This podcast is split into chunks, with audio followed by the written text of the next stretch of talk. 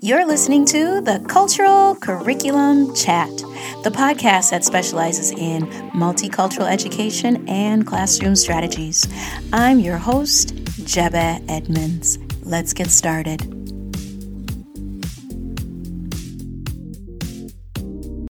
Hello, everyone, and welcome to my YouTube channel. My name is Jeba Edmonds, and I'm so glad you're here. We're going to focus on today's episode on what is multicultural education. I'm going to delve deep into finding out the history about multicultural education and the five main categories that Dr. James Banks has implemented in his teaching philosophy. And then I'm going to give you some suggestions as to how you educators can incorporate multicultural education in your classroom setting. All right, buckle up, stick with me. Let's get to it.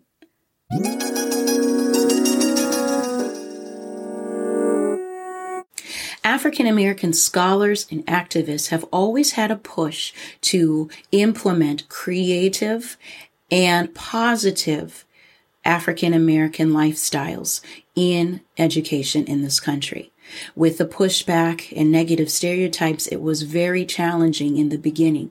We need to know that the reason why there was a push for multicultural education in this society was because there were factors that had blocked a lot of people of color in sharing their perspectives of what happened in historical events. We're going to dig deep into Dr. James Banks's philosophy of multicultural education. I remember being in graduate school in education and learning more about his work. He has the Center of Multicultural Education at the University of Washington in Seattle.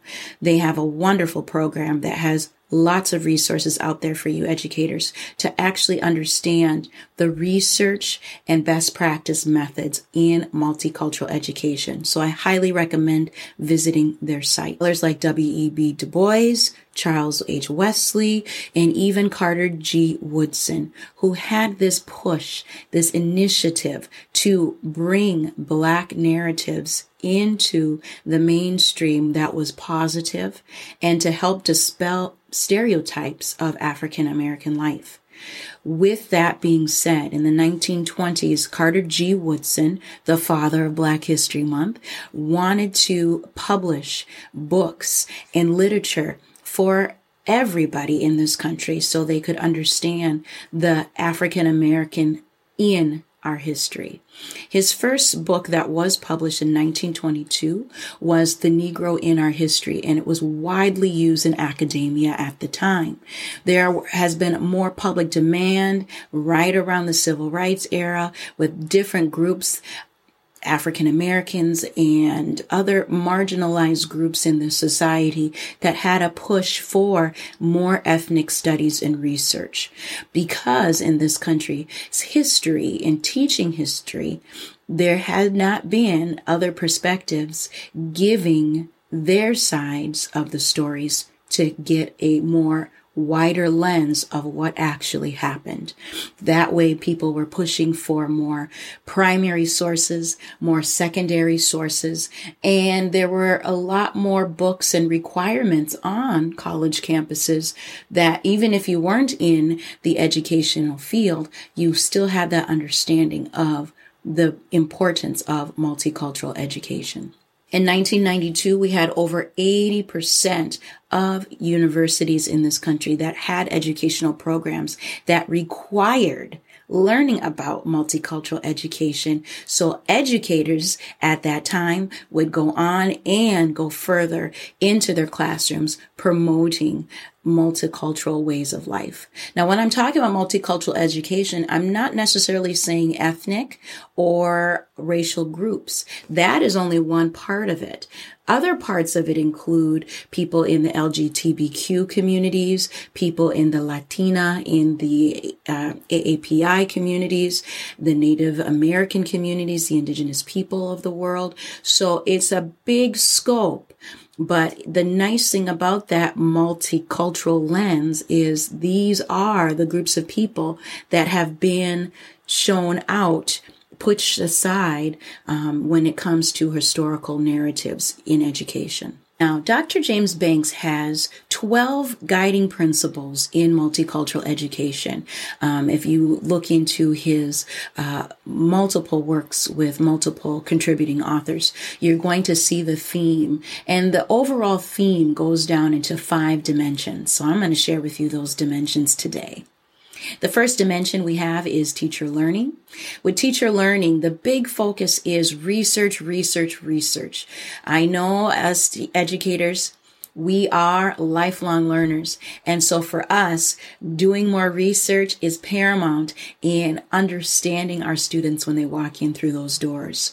Our second category is about student learning.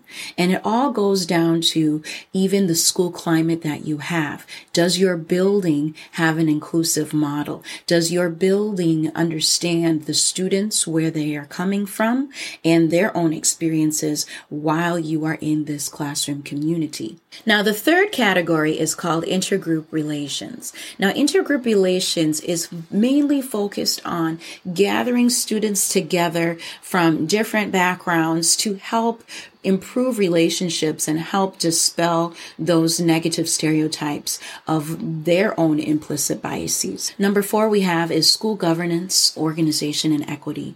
Now, this piece goes down to policy making in your building. Now, when we're talking about school policy and district policy, make sure that when you do have your multicultural mission statement, that you have it in practice every day. Your staff staff knows where your school or district's core values lie, that is a huge piece in our category four is you can have that uh, laid out for everyone and your families can come in when they enter your building and they see your mission and your core values. But it doesn't help anyone if you aren't putting it into practice. So really dig deep into what your school's core values are and how you can implement that on a day-to-day basis with your staff and with your students in order to have a more democratic multicultural society. And our last pillar I wanted to share with you is all about assessment. And I love some good data. You know, I'm a fifth grade teacher and I do love to assess my students to understand what they have learned and what they continue to try to get better at. We do know our traditional formative and summative assessments, but what Dr. Banks has also shared with us is we need to also incorporate project based assessment projects. You can incorporate all three into your curriculum guides. For example, when I was in my classroom, teaching big units on uh, celebrate Africa. The favorite thing I love to do with my students is to share with my students that Africa is not a country, it's a huge continent with over 54 countries. And so the students in my class picked a country they wanted to study more, and they were in charge of finding out their government, they're in charge of finding out their way of life, they were in charge of finding out the language, the food, the cuisine, and they were so excited to learn about a particular particular country, that they were able to celebrate Africa as a whole, but also know that each individual country in the continent of Africa has their own rule of law and their own way of life. So when you do these project-based unit assessments, make sure you have multiple sources that your students can look in and research. And also when you're doing these types of things, make sure you're also mindful of your audience. We all know when we need to vet out certain sources so that no one is upset or hurt. So with that being said, what can you do in order to implement multicultural education in your classroom? Well, I have some really cool suggestions. And the first suggestion I would have for you is creating a very diverse classroom library.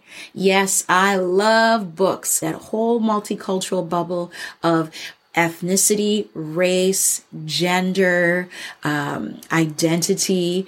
Um, these are the types of books that you need to have in your classroom library range. And also going one step further, if it's sitting on a shelf on display, That's not going to implement your multicultural education. You can't say, well, Jeb, I already have the books. I know what I have. But are you taking them out for read alouds? Are you using these books in your genres of realistic nonfiction, your nonfiction narratives, your informational text? Are you using it in your poetry unit? Are you using it in your historical fiction? So those are the types of books that if you have them, wonderful but you also need to implement them in all of your genres in your ELA as well as in all of your subject areas. So students can have that background knowledge of knowing where these people featured in these books are and their relation to the subject matter that you're trying to teach. I really need to stress that when you are teaching about historical events, especially when it comes to how this country came about, make sure you have done your research educators and found multiple sources from multiple perspectives when it comes to particular events. It really gives your students that breadth and depth of knowing that the historical event is not just a one size fits all thing. And I tell you, project based assessments. I talked about earlier with our Celebrate Africa unit of study. And at the end of that big unit of study, we did a wonderful food and festival celebration. Now, for my students, what I always tell my students when we do a food and festival celebration, they need to know the exact food, the significance of it, the history of it before we even get our plates and gather together. I think it's more impactful if you do your research educators, you have your students also buy in and research what the significance of this festival is before you just celebrate as like another family night or, you know, um, parent uh, committee night. Uh, the reason why we have those foods and the reason why we celebrate is just as impactful um, and more so than having a display for everyone to walk by and see please continue to study Dr. Banks's work on multicultural education. When I've done staff developments in the past, we did look into his 12 guiding principles. But what I feel like the thing that was missing as educators, we did look at his work. We read it. We had book talks and discussions, but that's where it ended. We need to go one step further. And as a staff and as a team uh, of educators, you need to take one of those principles and use that as a part of your professional learning community's goal. How are we going to implement project based assessments? How are we going to implement our teacher research and use that one guiding principle for the whole year and check and use your normative uh, goals to go against I think that I feel would make the multicultural education philosophy more in front of you instead of an afterthought. So these are just some wonderful suggestions of what multicultural education is. Please continue to study and look at Dr. James Banks's work. And like I said before, I am here with lots of multicultural resources on my website, jebaedmonds.com. Don't forget to hit that subscribe button. Thanks again, and I will see you soon.